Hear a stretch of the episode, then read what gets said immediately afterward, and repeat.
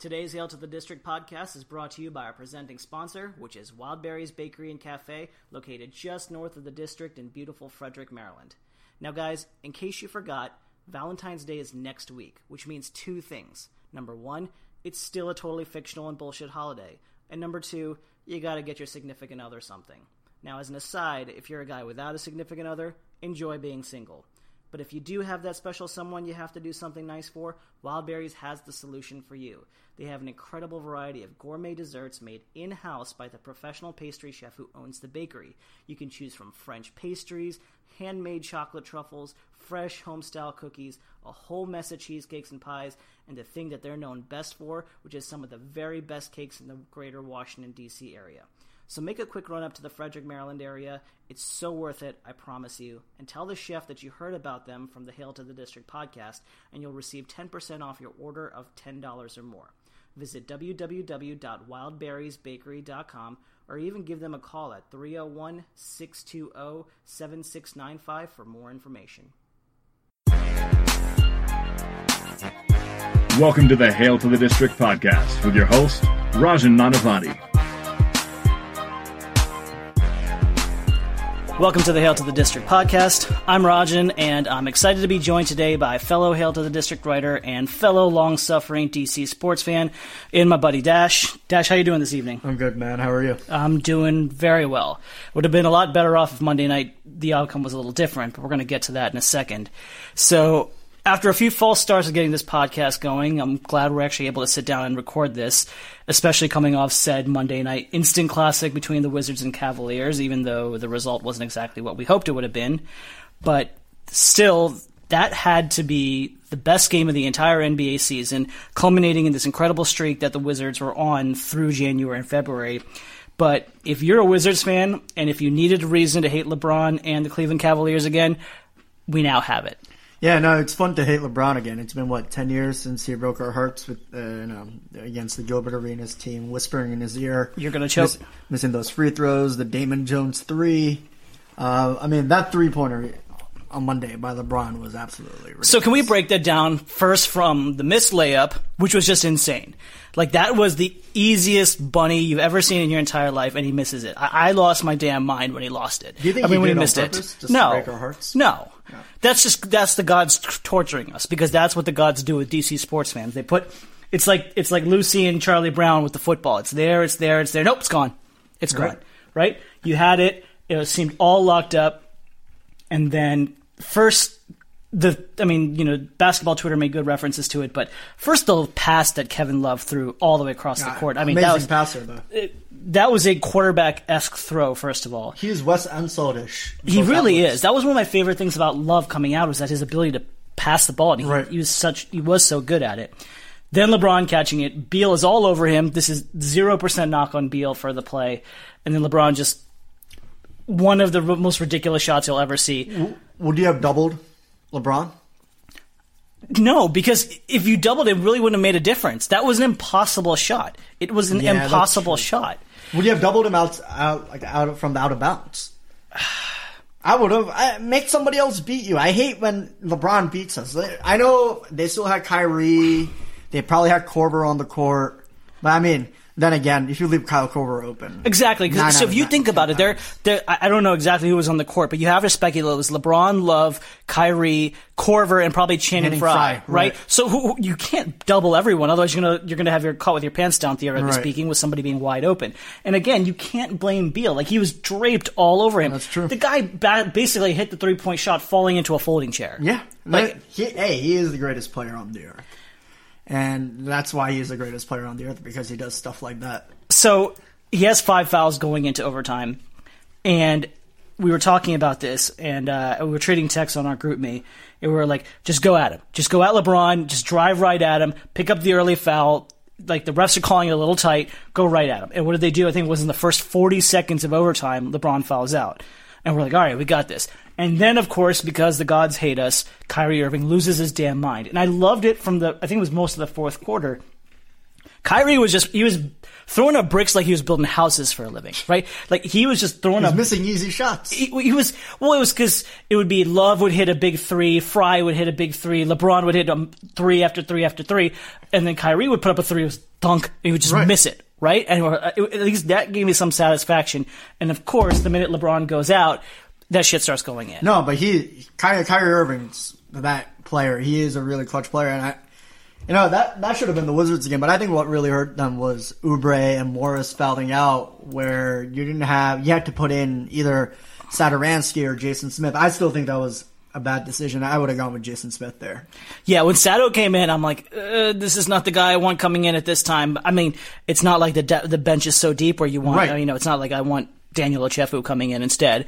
So Yeah, I would have liked I would have liked Jason Smith in there. At least you get a rebounder, and he can knock open like you know a twenty foot shot. Which with Wall, the way Wall was playing and finding guys, you know, and with the way Beal, Beal let's talk about Bradley Beal for a second. Bradley Beal. So I tweeted out after this, and I got so much crap from fucking poser Cavalier fans afterwards. And I was trying to make the point that Kyrie went eight of twenty four in that game, but everyone's going to remember Kyrie's eight of twenty four because of the he went ape shit in overtime. Right. But like no one's going to look at the fact that Beal was sixteen of twenty eight, six of fourteen from three, and had forty one points. No one's going to look at that. No one's going to see the fact that Wall had twenty two and twelve in that game. Everyone's going to talk about well, Kyrie Irving had you know he had whatever he had. Yeah, was, but just but just because of the because of the clutch shots, and I get it. I wasn't even. Try, I'm not necessarily trying to take away from him, but it's just at the end of the day, he was eight of 24. It's like Kobe in Game Seven of the the finals the, the couple several years ago, right? Like everyone remembers that. Everyone kind of glosses over the fact that well, he was eight to 24. He just did it when it counted. You can't take that away from him. Kind of like what it was. It was the same shot that he hit over Steph in Game Seven as well of the of the 2016 Finals. no. He just- is he's he's a really good clutch player. That guy can score when he wants. And let's talk about let's talk about Kevin Love. How good was he on Monday night? Kevin Love was fantastic, but uh, we'll get to this in a second. But it's a little bit of a you can't allow Love and Kyrie and these guys to basically score 95 points on Right. their own and True. expect to win, right? We're not even talking about if you look at Tristan Thompson had 22 points. The Cavs four of their five starters had third 22 or more points. Right, Like you that- can't ex- you can't expect to win. And. I know that the game was 140 to 135 and I know into overtime and stuff like that, but you can't ex- you can't expect to win with those numbers. with those the big three getting 95 points essentially whatever it ended up being like you just can't I mean, Beal had 41. It was incredible. Beal finished with 41, 8, and 5. I, that's, that's the best game of his fantastic. career. Right, it is. And he was just in big shot after big shot. I mean, this was just LeBron hits I mean, a big at the other end, you got what? You got Wall, Porter, and Beal combining for eighty-eight points. It was 87, yeah, 88 points actually. Yes, it's 88 points. Porter had 25, Wall had 22, and Beal had 41. So they had 88 points. And then Gortat and Morris themselves put in another 30, right? Yeah, Like, I mean, it is what it is. Like Cavaliers are still a better team. Uh, like I, I don't think anybody is really doubting whether you know whether the Wizards put in their full effort. But I, I think it shows you. I think more than what people are saying about how the Wizards had to play a near perfect game to beat Cleveland. Let's look at what Cleveland had to do to beat Cleveland had to pull out maybe their best game of the season. Yeah. This and this game and their Christmas Day game have to be their two best games of the season, right? Absolutely. Like, like this, This- has to be their two best performances This Wizards year. team may be a lot better than we think it is. I I'll, I'll get there to that in a second, but Cleveland had to like this was they had to ratchet up the intensity for this game. This was like this wasn't one of their the typical dog days of, of January and February type of game. They're That was like no. a Game Seven Eastern Conference Final. this was a playoff game. And Yeah. I mean, this was, you know, everyone overused the cliche that, oh, this is a playoff game. Like, you know, it felt like a playoff game, and this is a game that we're going to see again in the finals or Eastern Conference finals or what have you. But both teams ratcheted up to that intensity. I think that was what was so beautiful. Number one, they ratcheted up to that intensity. Number two, it lived up to it from all the performances. Oh yeah, absolutely. No, that was the best game. I think Kevin Harlan after the game said this may have been the best regular season game he's ever seen. Uh, was it Harlan or was it who was the the analyst? It was Kevin Harlan and Grant Hill. Right. I- think it was Grant Hill, one of the two anyway. Right. One of the two said it, but you're absolutely right. And it, I- it has to be the best game of the season. Uh, my, my buddy John was making a comparison. It was like the, it was like the ridiculous Oklahoma City Thunder and I think Warriors game last year where like it mm-hmm. just went like back and forth and like Right. Russ was hitting these insane shots and th- it was probably the best regular season game we've seen in, since then. And I mean, not even trying to be biased, like this was insane. Do you think the Wizards get more TV uh, games after that? No. Nah. No, because while as good as he is, and he is the best point guard in the East, pure point guard in the East, he's mm-hmm. not going to. They, they still don't draw the marquee. Like Right, we're still a, you know, we're still a Cleveland Browns level team. Maybe not Cleveland Browns. We're still somewhere like a San Diego Chargers level team in the NBA. Right. Like we just we don't draw it. Market-wise, right. Right, market wise. Like that we, we just don't draw. We're the fucking Knicks. The Knicks are the only reason we appear on TNT because Oh. we're playing the Knicks, not because. It's we're playing the Knicks. Because we're playing the Knicks. You're right. Like it's it, that's that's just how it works. And then we us. have a game against Oklahoma City next week on TNT. Or Is, did it make it to national? Because Yeah. I, I I knew the Knicks game and I knew this game did. I think that's like, on national too. So It should. By the way, the Wizards gave up. So let's get to that. The Wizards gave up the two single highest point performances in overtime to a single player this year. Second was LeBron, and one was Russell Westbrook. I think when it went to the, I think it was the you December Kyrie? game. No, LeBron. Uh, yeah, maybe it was Kyrie. Right, Right. it was Kyrie. Right, because LeBron fouled out in the first forty seconds to Kyrie and to Russell Westbrook. And getting back to the point, like this Wizards team proved that they can score in buckets. Right. No pun intended. They can score in droves. They they've got balance. Again, f- six players in double figures that day. I mean, uh, in that game, Jason Smith does things. He'll get you the dirty hustle points, but they can't give up this many points. Like No, that- but they, that, this is what I'm saying. Ian Mahinmi is supposed to play tonight, hopefully against Brooklyn. I, I think he makes a huge impact. Uh, I think people are sleeping on how like decent of a shot blocker he is, how good of a defender he is. He he can rebound. We have nobody on the we bench who can rebound. we don't have anybody on the team that can rebound. John Wall and Gortat are our best rebounders, and Gortat's not even a good rebounder. I was going to say Gortat's a career eight to nine rebounds Yeah. a game guy. Like he's really not a great I, rebounder. like if Mahinmi had played on Monday, I think that changes the game a little bit because you can put him on the inside, and Tristan Thompson doesn't get offensive rebound after offensive God, rebound. Tristan Thompson. Yeah, he's pulling. Though that was really frustrating. So going forward, do you think the Wizards make a trade? The deadline's coming up. This is Ernie's time to shine. Oh God. So I was playing around with the trade machine today. I know because uh, I think um, Kevin Pelton on ESPN did like five trades I want to see, and like he was talking about a bunch of guys. Like he was hypothetically moving like Jimmy Butler and and random like big name players. I think like Jimmy that. Butler should go to Denver or Philly. He had Jimmy Butler going to Boston with for some package of Jaylen Brown and nonsense. some things and Right. whatever it was. Um, and I'm trying to figure out. I think the Wizards' biggest need is they need a point guard on their second unit. Either it's, it's one and one A to me. It's either a point guard on the second unit because I'm sorry, but Trey Burke doesn't do anything for me, or it's microwave offense. Yeah, I, I think it's more of the second one. I think you can get away with Satoransky and Burke running the point if you have a legitimate scorer next to him.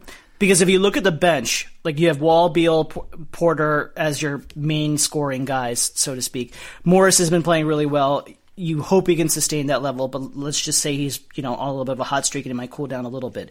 Kelly Oubre is a great player, but he's a little bit of a jack of all trades, master of none quite yet. His main forte is his defense. And then every what else do you have from a scoring perspective? Satoransky finished the game with zero points. Burke finished the game with zero points. Neither of them can score. Neither of them are clutch, reliable scorers. Forget clutch. Neither of them are reliable the only scorers. scorer you have on your bench is Jason Smith. Which is sad because Jason Smith is not a scorer. Scorer, exactly. He's just a hustle, do, does a little bit of everything guy. You do have Andrew Nicholson, but he's never going to see the light of day. And he shouldn't. He's awful. He's god awful. I mean, Jason Smith is what? He's a career, I think, 6.3 points a game guy. Yeah, and right. he's o- he's exceeding expectations. Right. Well, he also has four, he only averages 4.7 a game this year, but whatever. Like he, that's that's not where your offense is going to come exactly. from. Exactly. I would love so like I'm trying to figure out because I think in one of the trades he had he was he was he was moving something like Lou Williams for Ramon Sessions between the Lakers and Cavalier uh, Lakers and, and Charlotte and I'm like how can we get Lou Williams Ramon, Ramon Sessions just broke his leg or foot. right that's what he was saying they were like now Charlotte doesn't need because Sessions uh, tore a, I think it's a meniscus in his knee and now they have a need for a, a second off you know a guard on the uh, on the Yeah, bench. no, I I would see what the Lakers want for Lou Williams, but they're going to ask for a lot. They're going to ask for first at least, I think, because the Wizards don't have anything else to offer. we have nothing to offer. That's my biggest thing. So when I was playing with the trade machine, like, what do you offer? What is Daniel Ochefu and Andrew Nicholson going to get you? Nothing, right? You couldn't get back an old sandwich for them, Right, exactly. right? So like, what what else do you have to trade? No one wants Satoransky. Satoransky is a guy that we value more than everybody else does. Trey Burke, we overpaid for whatever. There's a second Paid him a round pick. dollar, that's overpaid. And- Exactly. And you can't trade anybody else in the top seven. Like I would, unless the deal is extremely right, and I don't think they will anyway. You can't trade Jason Smith, and then everybody else in the top six, forget it. Meanwhile, Markieff Morris is not playing tonight. Keith is not playing tonight. Yeah, Oubre is starting. By the way, this game is being recorded on this pod is being recorded on Wednesday evening in the middle of the Wizards Nets game. But it's a net, so it hopefully should not matter. My big thought is that I'm actually kind of glad that it's the Nets as the emotional. So like, I'm a big believer in the emotional hangover game. Like you have the you expended all your emotion in on Monday night's game. Like I didn't want to play like Oklahoma City tonight Oh, that would've we, been a loss. because we would we would have laid a big old egg. Right. Like I'm fine with this game being in Brooklyn against Brooklyn. Right, yeah, no, it's Brooklyn. They start guys I've never even heard of. I literally have never even heard of. But finishing off the point about the Wizards defense, I, I wonder a lot of did the Cavaliers really, really play that well, or is this kind of symptomatic of just the Wizards defense? Because when you watch the games, yeah, they they tend to win a lot of these games because they're just scoring more than their opponent. And I know that's the fundamental essence of sports is to score more points than your opponent, but it's more like they're just outscoring them as opposed to stopping them from scoring. Right. No, I think Cleveland played as well as they've played all year, like you said earlier. I think that was Cleveland's best game or second best game of the year, and I, I think that was Washington's best game of the year. But then again, this is LeBron James we're talking about. Right. I- I get it. I mean, it's LeBron. He's the best player in the world and blah, blah, blah and stuff like that.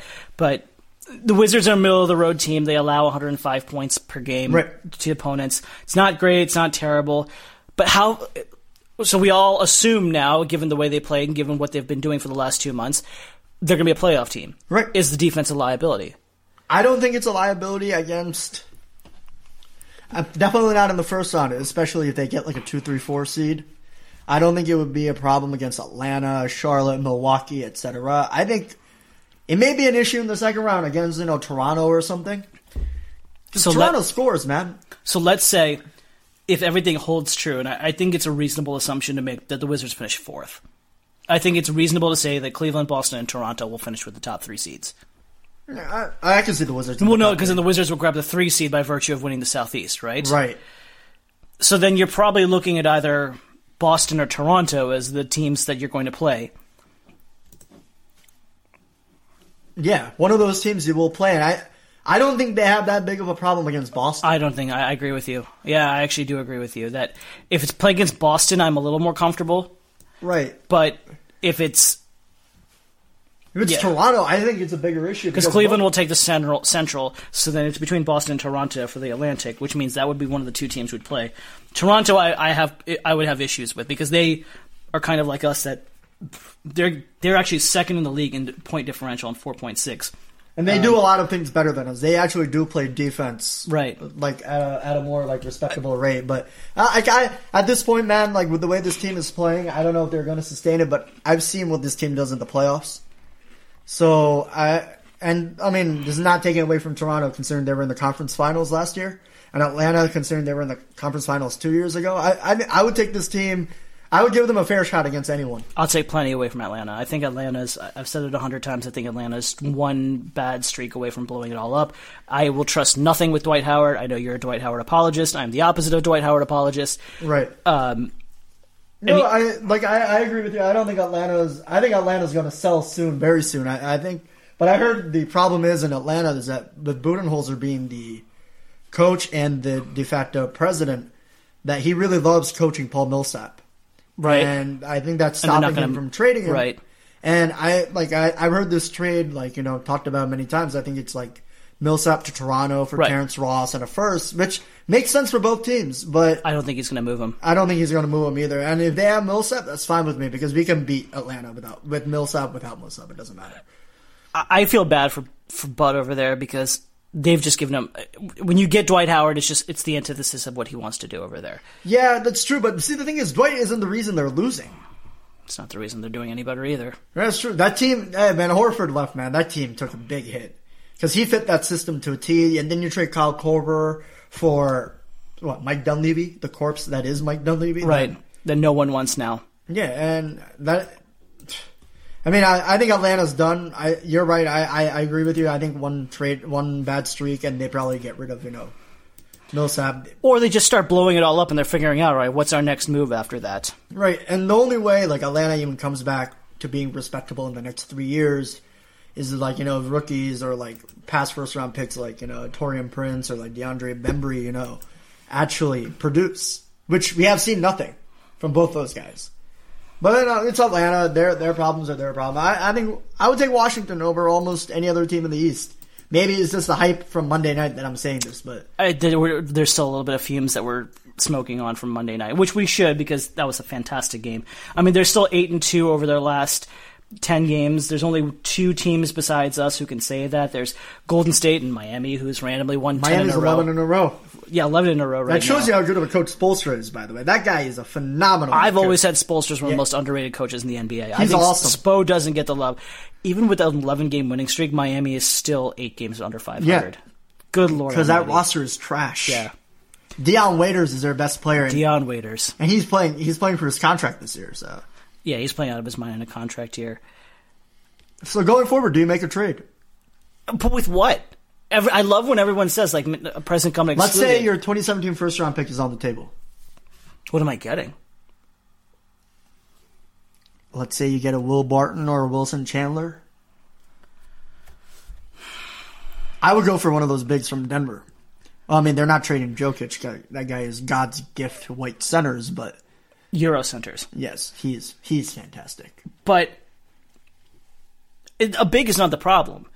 Like I said, I, I'm not harping on the same guy and over again. But if you got like a like the the a Lou Williams type, I, I, was thinking about this the A other Nick day. Young type. No, keep keep keep Bricky Brick Young away from here. No, thank you. Swaggy P can stay in Los Angeles and celebrate the threes that he's missing. I have no problems with that. Like Jamal Crawford would be the perfect addition to Oh this yeah, team, absolutely. right? But- like that's that's the guy you want to add. that's just too big of a contract. I, I'm, Oh, yeah, I'm not Jamal Crawford in, in this current permutation, but a, that type of player, Player, with right. that type of playoff experience, like that would be the perfect guy to bring in. Like I'm trying to figure out who is on a contender that you could, or who is on a team that like stinks. stinks that you could really try to bring in. I don't know some remnant.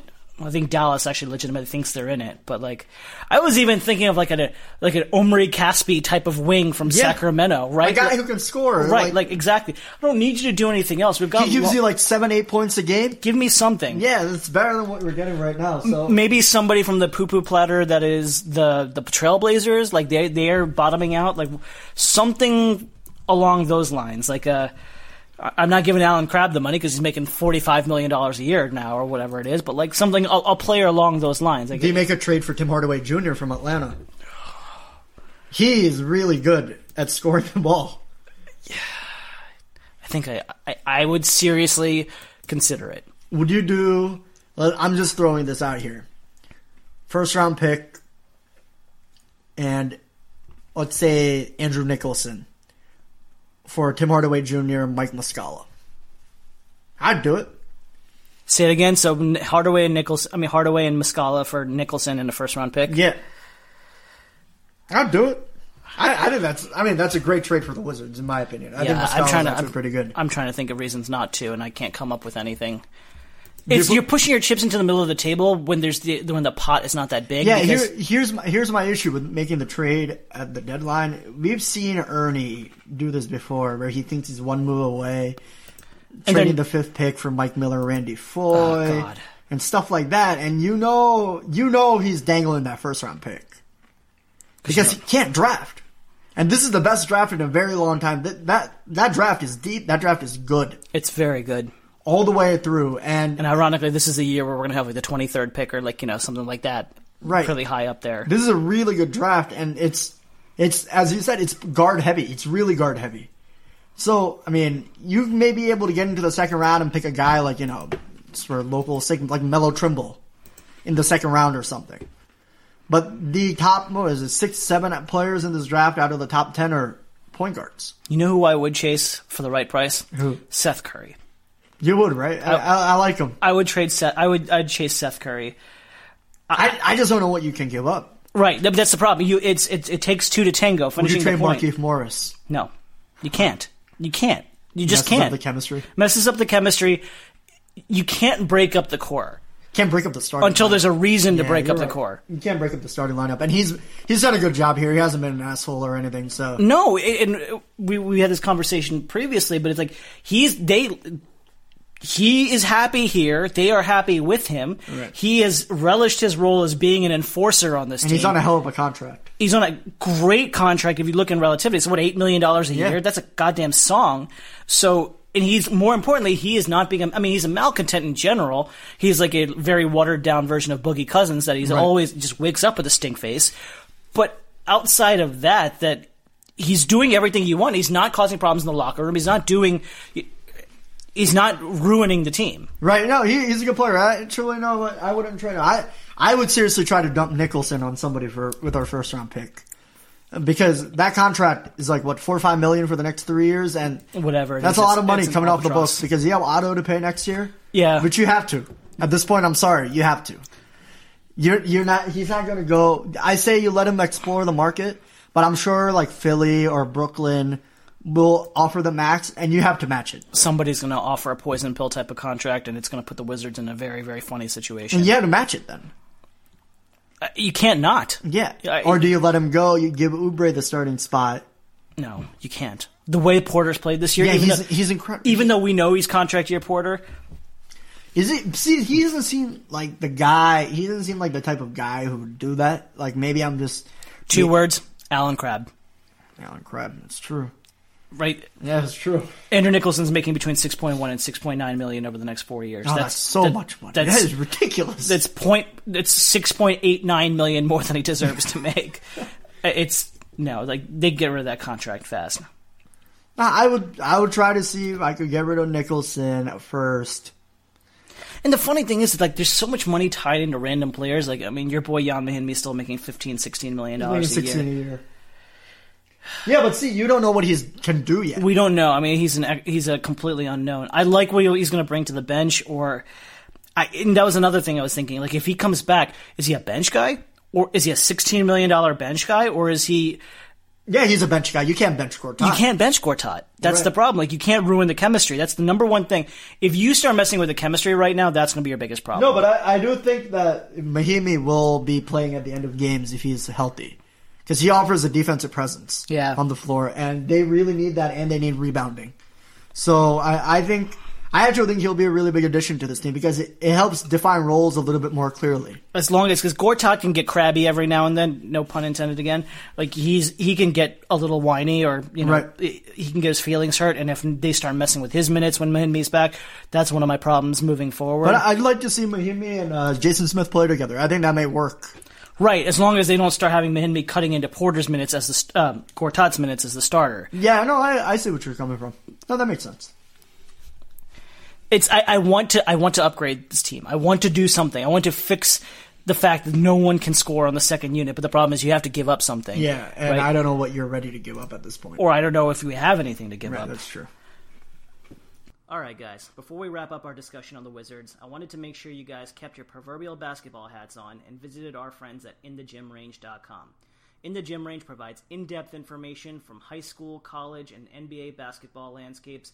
They're a great resource and a great website to check out. You can find a link to them on our website, so make sure you go and give them a visit. Okay, you want to transition over to the Super Bowl, NFL, talk a little talk. football. So we are what four, three, four days, three, three days. Gosh, a long ass three days. We are three days away from Super Bowl Fifty One.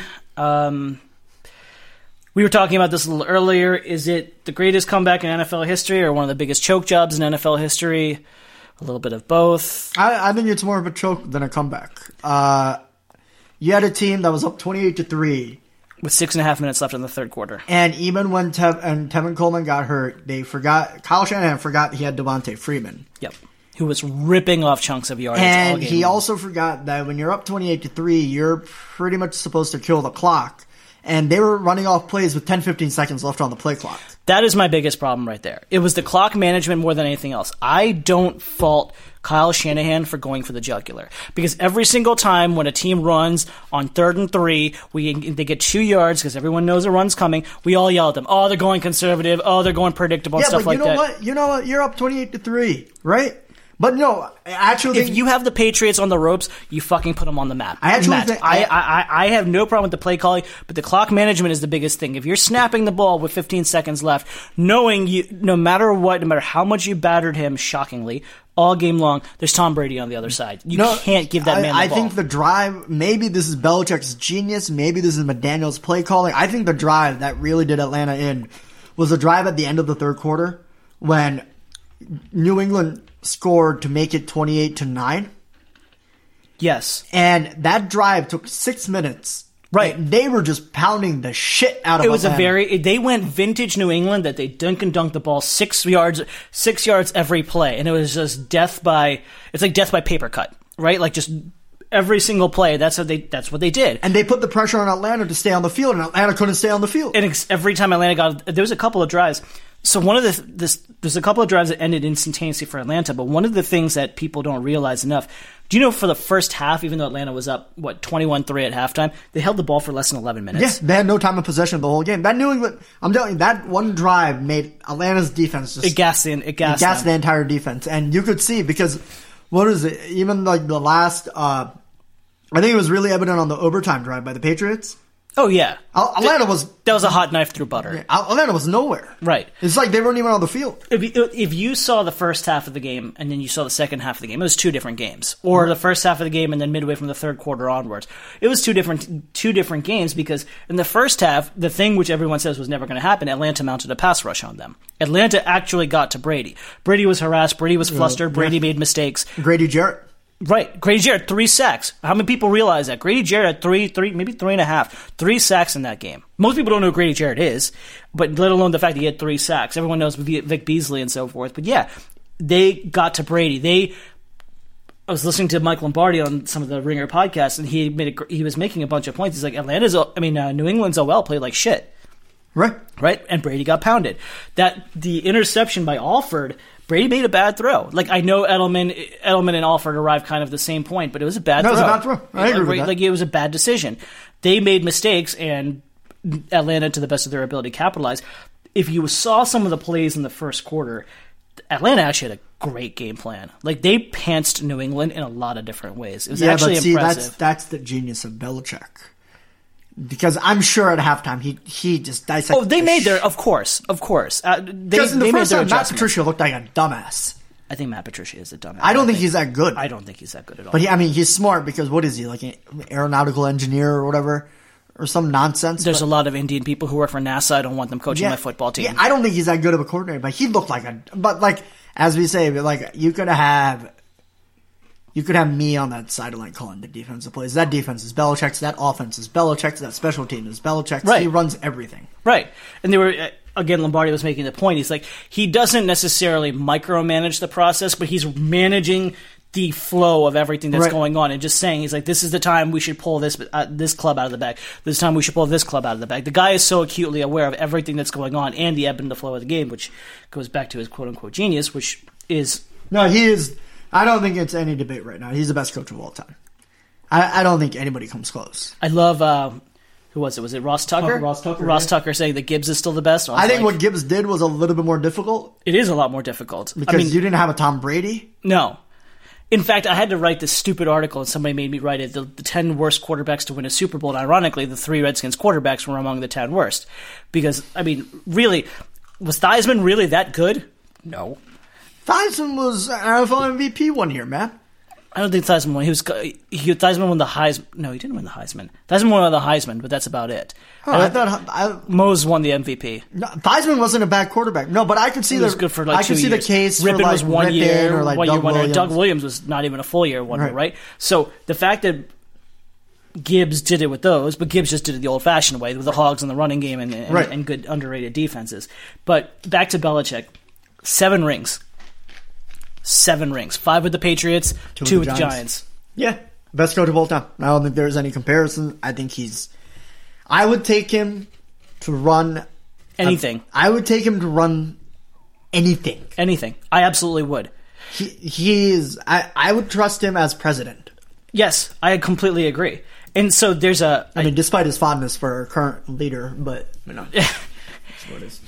so there's a Michael Holley used to be on um, Around the Horn. I think he's the he's an ex beat writer for the Boston Globe, and he wrote this book following Bill Belichick's first few years in New England. It's called Inside the Worm or something. I'll pull it up, and I actually keep a copy of it on my desk. Hold on, Michael Holley War Room. Looking it up right now. War Room: The Legacy of Bill Belichick by Michael Holley. Used to work for the Boston Globe. I always say, if you really want the blueprint of what a CEO should, how he should build an organization, read that book. And this is a football book, through and through. If you want the story of how the, the Patriots were created, Good book? fantastic uh, book, I should I should read it. absolutely. I I killed it in two, three days, maybe. It's a short book, easy read, but it's how he has the innate ability, and it's such a cliche, but it's so true, of understanding how to put people in the best position to succeed. Not jamming a square peg in round Right. hole, which everyone does. He has the best ability to figure out you have this raw ball of clay. How can I make that? He's into just like Popovich in that regard. I think. Right, and exactly. It's and it, it's it's getting to the point where the very similar to pop, where the system and the culture transcends the players. Right. and like yeah, of course you have Duncan and you have Brady. No, but here's the thing. But like it. even with Popovich, when we're talking about a system, I think it's more of the culture because Right. Pop's actual basketball system has changed tremendously. absolutely. Because remember in the early 2000s, mid 2000s, they were what they were like the best defensive team. Them in Detroit, the Yep. games would be like 80 to 72. Yeah, the 2005 finals, which was the worst finals ever. It was awful, but now look at them. They're playing the they Right. they are what the Warriors or his wanted to be. his ability to stay one step ahead of the curve even then and yes absolutely to your point of morphing the way you play how many people realize bill belichick they like garrett Blount ran the ball eh, for 18 touchdowns this year Yeah, 17 touchdowns until yeah. This uh, he's a no. I'm telling you, man, that guy can run anything. he really can if you ask me like you know, the CEO of your organization is going to step down tomorrow, and Bill Belichick is going to come in. Like he may not know what the hell he's doing. Like he can't sell widgets from sprockets, but that he will put people in the right position to succeed and know exactly what you're doing. He's not going to put in Betty DeVos and and fucking Mnuchin and Dukin and all these guys and like expect for shit to go down. Sorry if you're Republican, and heaven help us all. But like yeah, he's fantastic, I, and I think for people who don't like to hear it, you have to say it. Brady goes. Brady finishes as the greatest of all time. All time. Like No- you, no there's, doubt. just, there's just no c- comparison anymore. That comeback sealed it. what was the stat that I just read or I just heard somewhere? In his last three years, when Brady was 37, 38, and 39 years old, he's thrown 90 plus touchdown passes and less than 20 interceptions. Yeah, that's incredible. I wish I'm that good at 38, 39 years old. I don't think we're going to be that good at anything when we're 37, Probably 38, true. 39 years old. The only question is, is when does he fall off? Because when they fall off, they fall off hard. Do they? I'm sure Belichick has a plan ready. Yeah, which is This why- isn't Popovich, and I don't know when. Like I think when like Parker and Ginobili retires, Pop may retire. I, I'm sure Belichick has something in the wings. I don't. I don't. I know Jimmy Garoppolo's apparently available this offseason. I don't know if he trades him I don't know if he trades him either. because I, I really don't. Because they can still wait another year. Because Garoppolo is a free agent after next year. Right. They still have the ability to tag him if they want to, to do anything with him, or re-sign him. And Right. if they determine it's you know not Brady's time, I know Brady keeps saying he wants to play three, four more years, but Father Time is undefeated, as the saying goes. The Father Time comes for everybody. Belichick is a. co- Remember how many people Belichick has ruthlessly cut. Right. Could he do it to Brady? Is it unforeseeable that he would do it to Brady? I think it is. I, uh, I, I, I don't think, I don't think Robert Kraft will let that happen to Brady. Do you, You- think it's Robert one, Kraft it's is one thing to do to like Lawyer Milloy, yeah, or Ty Law or guys like Tyler, that? or whatever, but I don't think you can do it to Brady. Cut Randy Moss's ass after he scored 25 touchdowns one one yeah, season. because they have to pay him. yeah, Kurt Revis. Revis needed to get cut. Yeah. No, I, I think I think Brady finishes out with two, I think he probably has like two, three years left. But if he takes hits like he did, I don't know if he makes it through a whole season. If you saw somebody was making a great point. If you saw him chasing after Alford, you saw a 40 year old man running. Yeah.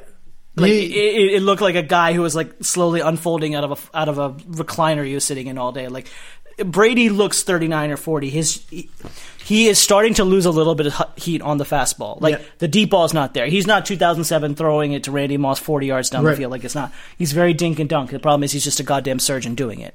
no, it's, I, I think, I, I don't think he cuts Brady ever. I think that's blasphemous, actually. I, like, I can't believe you brought that up. I, I don't think Brady ever gets cut. I'm not saying he's going to, but yeah, yes. I mean, well I taken. understand where you're coming from because Belichick will cut his own mom if he needs to. Yes, but- he will. So, um, no, I, I Sorry, get Mrs. that. Belichick. So, like, I mean, moving on from the Super Bowl, like, like, we just saw this Super Bowl. So, what do you think the Redskins need to do to get back to next year's Super Bowl? New head coach. Sorry, I was that out loud.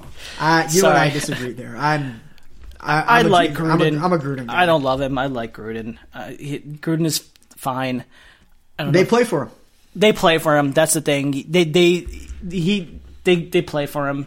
I think it's a little bit of a the the or locker room polices itself, and Gruden kind of makes sure that the ship isn't going to go over, off the side Right. of the off the side of the. But I, I do agree with you. If, if let's say Gruden gets six, seven wins this year with or without Kirk, I was thinking about it the other day. I think he's gone.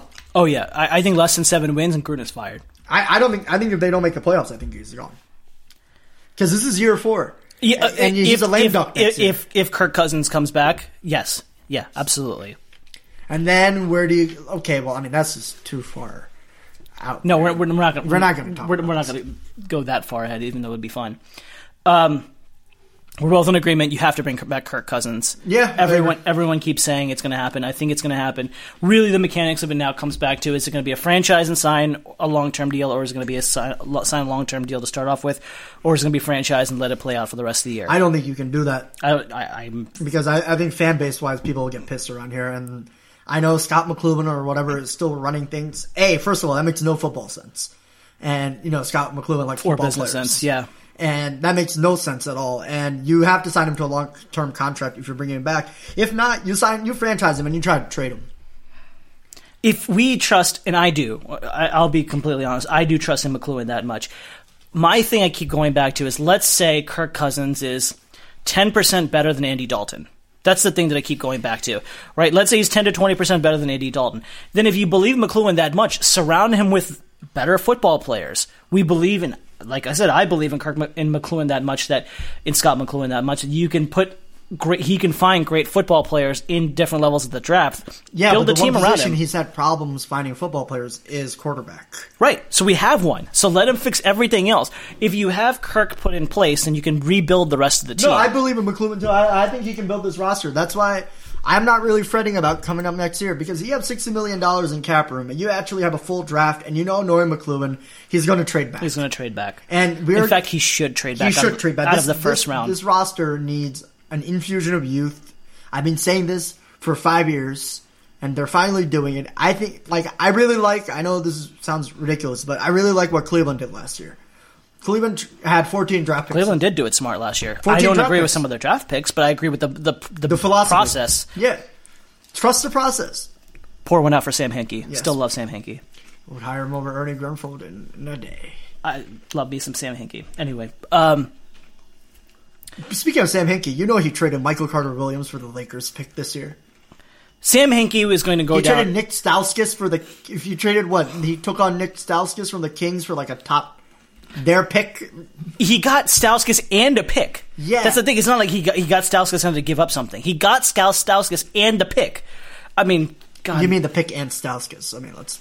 right? Except, thank you. Yes, Vivek is ruining it. I've said it a hundred times. Vivek's ruining it for all Indian people in sports. Like he's really got to stop this. No, back to the Redskins. So let's say going forward, draft wise, I know we both think mock drafts are stupid. They're completely stupid. They're really pointless. Make sure you check out my mock mock draft posted two weeks ago. yeah, and this is why we do them because they're fun.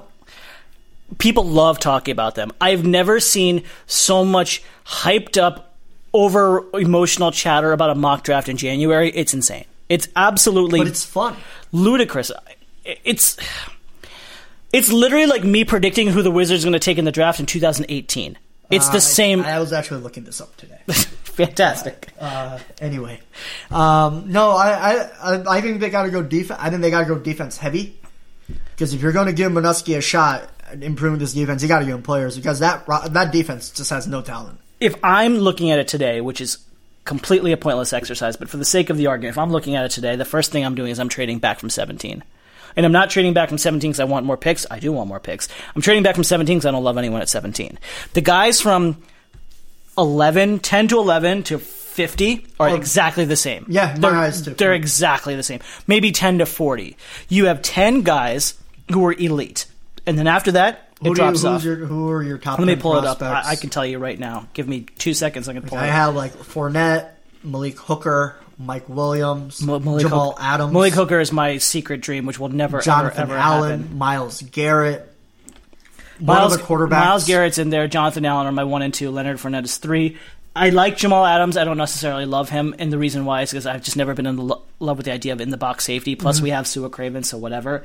Don't know enough about Solomon Thomas to really make an assessment.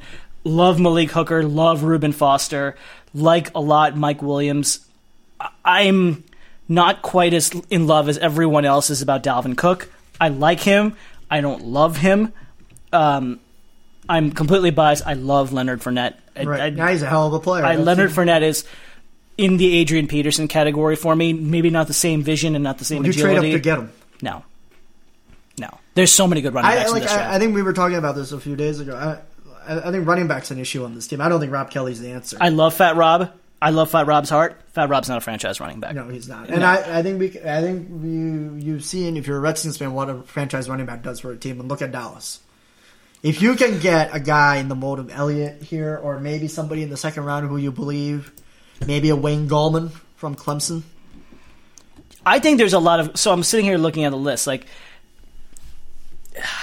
I so many personality issues, so many problems. Joe Mixon is so good, No, Joe Mixon is really good. so so But so you, good. can you justify taking? no, you can't. He is a PR nightmare. He's a piece of shit. He's a he- he is a from all accounts not a good human being. Right. But so good. He no, he's fantastic, but you just can't take him. He- but I'm sure, I'm sure some team Somebody's going to burn a him. fourth round pick on him. And if Tyreek gonna- Hill got a fifth for what punching a pregnant woman or choking a pregnant woman, Yeah. somebody's going to put a burn a fourth on Mixon. And if he plays his cards right, Joe Mixon could be Le'Veon Bell. Yeah, no, he's really good. He's really talented. That, Like that's how good Joe Mixon is, and I'm not even saying that of hyperbole. He's all things being equal, you took away all the character issues. He's he's right there with me Dal- with Dalvin Cook, and I, I could easily make an argument of taking him over Dalvin Cook. yeah, that good. character. Right. If, they, all, if you took everything away. But um, like, let's see, he's sitting there in the second round. Isn't D'Onta Foreman not a bad idea for the Redskins? Yeah, not a bad pick. Right? Like you take him and you you pair him with. Uh, I'd cut Matt Jones in that case, as early as that is. Or but try you to put- trade him for something, Or try to get something out of him. But then you've got him, Fat Rob, and Chris Thompson. I think you can roll with that. Yeah. You also see the thing is like if you believe, look, Kirk Cousins. I don't think anybody has like the preconceived notion here that he's Aaron Rodgers or Tom Brady or anything. But Although I do love when he was hot last year, some Redskins fans were calling him Joe Montana, which made Ah. me laugh. Right? Because that's how Kirk Redskins Montana. fans roll. Yeah, Kirk Montana. no, but he is. I feel he is like an elevated version of Andy Dalton. You give him pieces, that guy will perform. Right. And I, I still think running back is one of the biggest holes on this team. I know this offense was really good last year. It is. I mean, it, the running back is a big hole. I, I, I'm completely in agreement. I love Fat Rob from the little guy that could standpoint, but he's not a franchise running No, back. he's not. Like you can't mention him among the top guys. No, Like, he's not even. Uh, he's not even a top fifteen running. No, he's not. man. He may be top twenty if you're if you're, and even that I doubt. It was just that he's better than Matt Jones, and I don't know. I think Matt Jones is more talented, but he runs like a bitch. Matt Jones runs like such a bitch. He does. He's really- big. He's strong. He just runs like a bitch. I mean, if you really look at it, like I hate Demarco Murray, so we're going to put him out of the conversation. he's a hell of a player. I can't stand him. But like Zeke Elliott, Le'Veon Bell, LeSean McCoy, David Johnson, Lil, Devonta Freeman. I don't put him in the same category as Lamar Miller. I don't put him in the same as Melvin uh, Melvin Gordon, Mark Ingram. Le'Veon Bell. I mean, and we're not even kind of like Todd Gurley, who had nothing to run behind and stuff like that. I mean, No, no, he's like a, he's not. He's a top. Like he's not even a. He's not a good running back. he's man. not like, Jay Ajayi, he's not Jordan Howard, he's not. He's not Melvin Ingram. No. he's not Latavius Murray. He's Dude, not. he's not a good running back. Yeah, I, he's better than Spencer Ware. Yeah, think he Spen- is. Spencer Ware is completely overrated. I can't stand him. He's not Um, as good as C.J. Anderson. He's not as there. There, C.J. Anderson's a good running back. there are a lot of lots of running backs I would take on this team. Do do you make a move? Do you try to sign Le'Veon Bell? Because it would take an uh, ab- ab- absor- You have sixty million dollars. But you still have to sign Kirk. You still have to figure out which receiver you're bringing back. None. We should talk about that. You, we still have to figure. You got to bring Swaggy Baker back. Why? You've got a couple of extensions coming up. I don't that- understand why. I look. I know Baker was good for his last year. He's not that good of a player. He's good. He's a piece. I think he's a locker room guy too. I think to yeah, that's true. But so was Terrence Knighton, and look, they cut him. That was ridiculous. I, I don't get me started on pot roast. They should have brought pot, pot roast. I agree I think it was that, one of the biggest problems of last year is you didn't have pot roast. I'm not saying pot roast is, you know, Dontari Poe or something But like he that. gives you a presence in the middle of in the big middle of the line. there were a bunch of people who were like, I don't understand why he's not there. He is the reason why your goal line defense is garbage. And I think they had the worst, one of the three worst goal line defenses No, last year. I like I would. I know this team is not the same that it was five, six years ago. But McCloughan in charge, they don't really make big moves. I would consider bringing one more playmaker. Like this is not. We are not New England 2000, circa 2008. We're not Manning level Colts or Broncos. This team can still improve on offense. yeah. Oh, absolutely. And- especially if all the reports are true and they may not bring back Garcon or Jackson. I think they'll bring back one. They have to. I think they bring back. And now that I think about it, I think they're going to bring back Jackson. So there's some people, like the CSN guys, are saying that the reason why they haven't talked to either of them is because they can't figure out which one they want. I think Jackson's gone. I think it's a done deal. I think even if they want to bring back Jackson, Jackson's not Coming. I think Jackson's going to L.A. My opinion. I think he goes to play for McVay. I think he goes back home. I think if the Redskins don't show him enough love, I think Garcon goes to LA.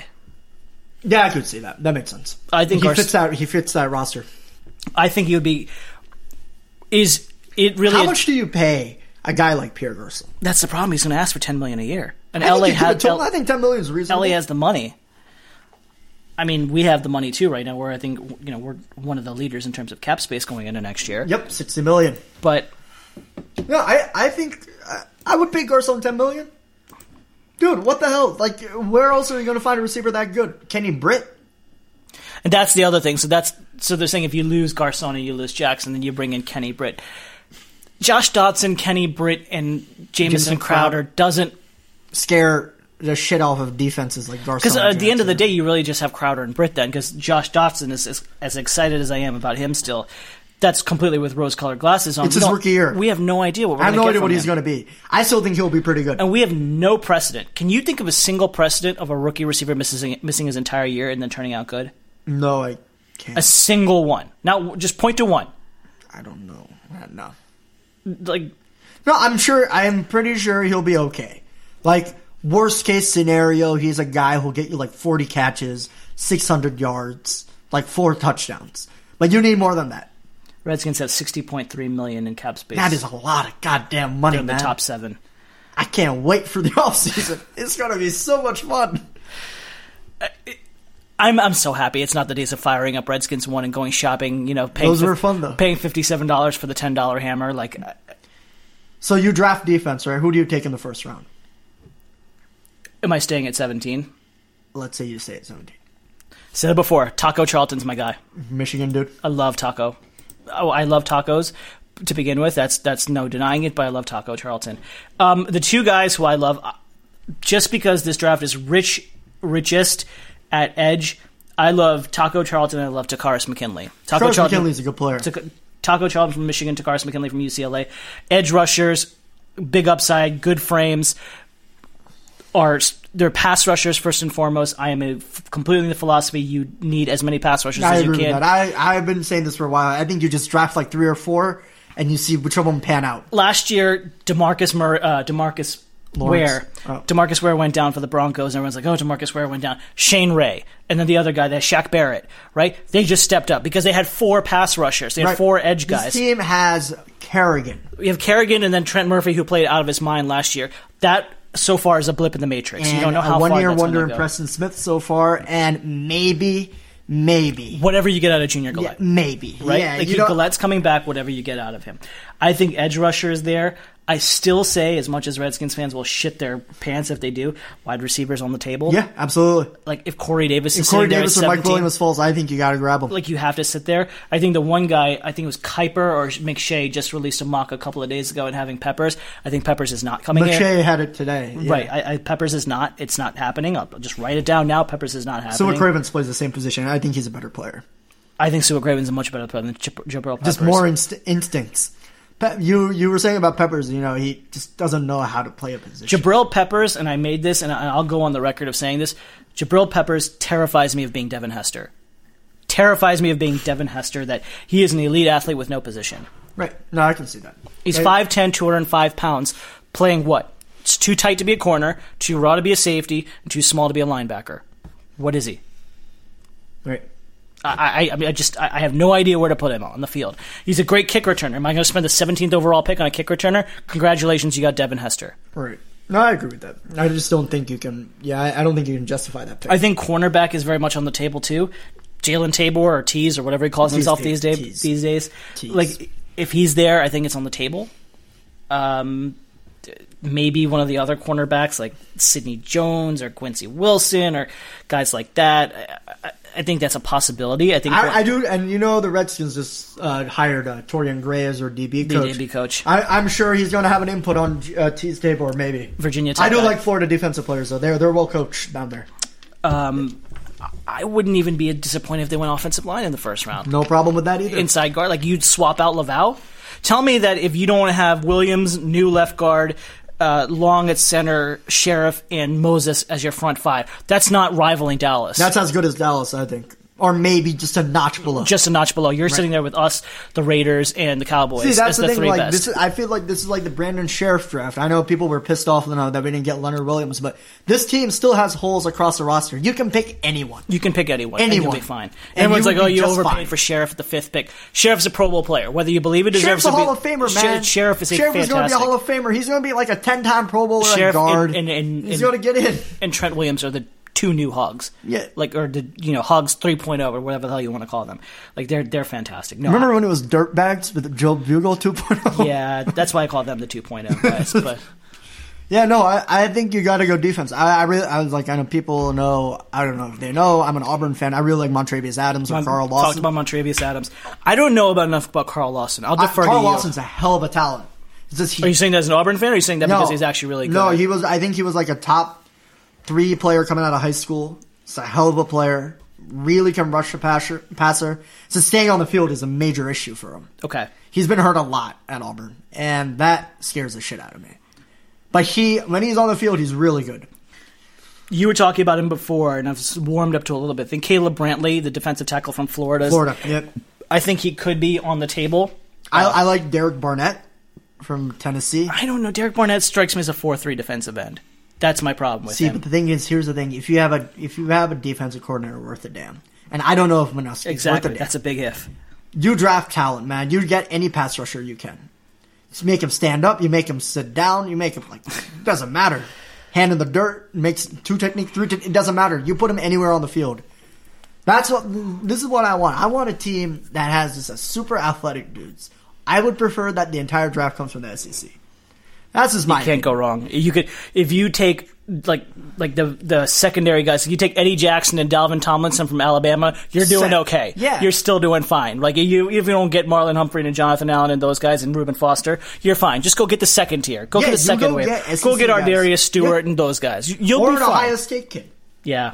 Who I really like. Malik Hooker is a fantastic player. Malik I was just probably my- watching him play again for the other day, and he's Pound for pound, if you ask me who's my favorite prospect in this draft, it might be Malik Hooker. I think it's Jonathan Allen. Jonathan Allen's. I watched Alabama as close as anyone this season. I'll even go on the record saying it might be Malik Hooker over oh, Jonathan Allen. No, I I hate Alabama. That guy, Jonathan Allen. Oh, he's a home wrecker. He's a freak. He's a, a bona fide home wrecker.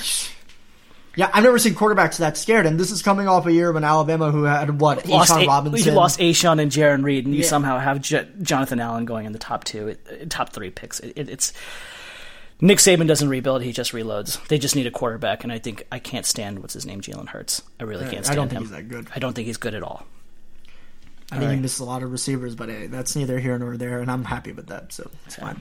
Good job, Clemson. All right. Before we digress, Dash, thank you very much. We'll have to do this again. There's a lot more. I still want to talk quarterbacks and all that. The draft. There'll be plenty of more, especially with the Wizards. Mitch that come Trubisky up. is going to be the best quarterback in this draft, but they all suck. so They all it's fine. suck. I'm that's just going to put it right there. So, thank you very much for those of you who've made it through the podcast so far. Really appreciate it. Please leave us some feedback on what you guys thought. If you think our mock, if you love mock drafts, make sure you let us know. Tell us who you think the Redskins are going to take, who they're not going to take. Tell us we're full of crap. I don't care. Just leave us some feedback and some commentary. If you haven't done so already, please make sure you subscribe to us on iTunes, follow us on SoundCloud, leave us some love on Facebook and Twitter. And until next time, thank you very much for listening, and we will talk to you later. Thank you for listening to the Hail to the District podcast. Be sure to subscribe to us on iTunes or wherever you download your podcasts.